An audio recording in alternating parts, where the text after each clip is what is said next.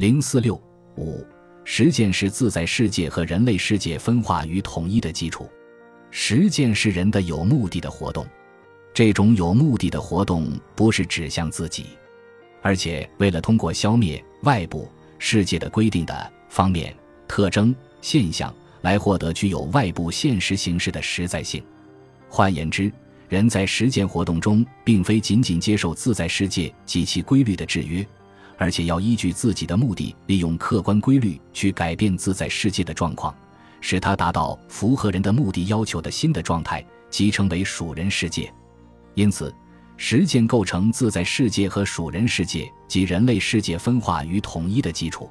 自在世界与人类世界的关系，自在世界与人类世界是两个相对应的概念。自在世界又称天然自然，包括两重含义。首先，自在世界是人类世界产生之前的自然界，在人类社会产生之前，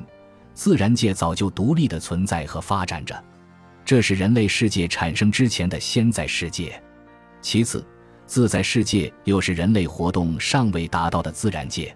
自然界在广度上和深度上都是无限的，永远存在着人类活动尚未达到的部分，即尚未被人化的部分。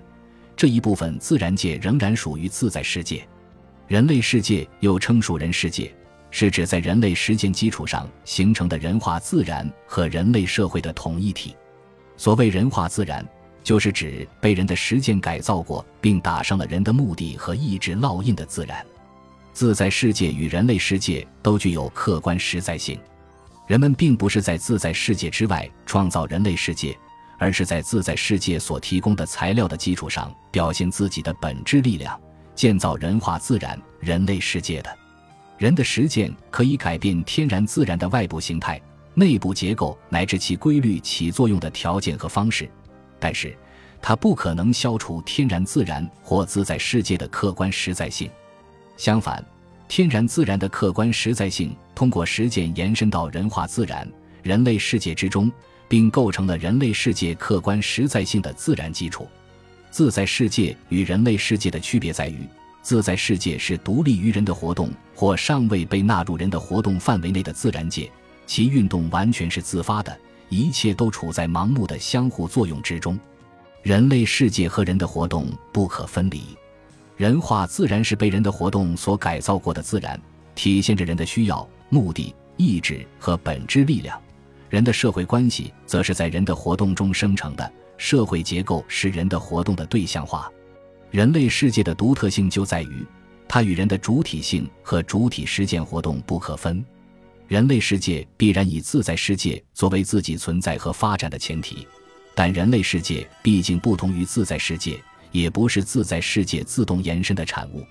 从根本上说，人类世界是人的实践活动的对象化，是人的对象世界。如前所述，物质生产活动不仅使天然自然发生形态的改变，同时还把人的目的性因素注入自然界的因果链条当中，通过改变条件，利用因果规律获得符合人类需要的结果。物质生产活动虽然不能使自然物的本性和规律发生变化，但却能把人的内在尺度运用到物质对象上去，按人的方式来规范物质转换活动的方向和过程。改变物质的自在存在形式，在实践中，天然自然这个自在之物日益转化为体现了人的目的，并能满足人的需要的唯我之物。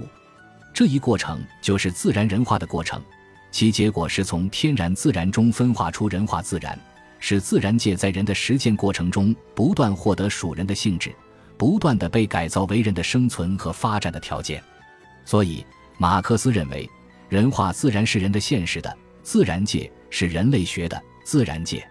自然的人化过程，同时就是人类社会形成和发展的过程。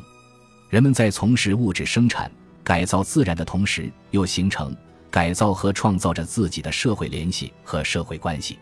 没有人与人之间的社会关系，也就不可能有人与自然的现实关系。一切生产都是个人在一定社会形式中，并借这种社会形式而进行的对自然的占有。这就是说，自然的人化是在社会之中，而不是在社会之外实现的。正是在这个意义上，马克思指出，自然界的人的本质只有对社会的人说来才是存在的。只有在社会中，自然界才是人自己的人的存在的基础。在人的实践活动中生成的人化自然和人类社会及其统一，构成了人类世界。人通过自己的实践活动，在自在世界的基础上建造了属人的世界，从而使世界二重化为自在世界与人类世界。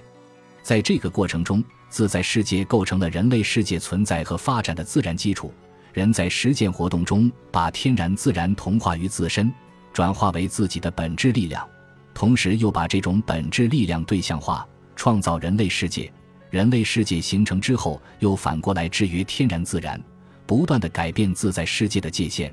并使人的本质力量进入到自然存在之中。只要有人存在，自然史和人类史就彼此相互制约。现代科学表明，自然史上最高的汇聚表现为自然史向人类史的转化。此时。较低层次的自然系统成为较高层次的社会系统的组成部分，而社会系统又反过来对自然系统施加影响和作用。总之，人的实践活动使世界二中化为自在世界与人类世界，它不仅改造世界，而且创造世界。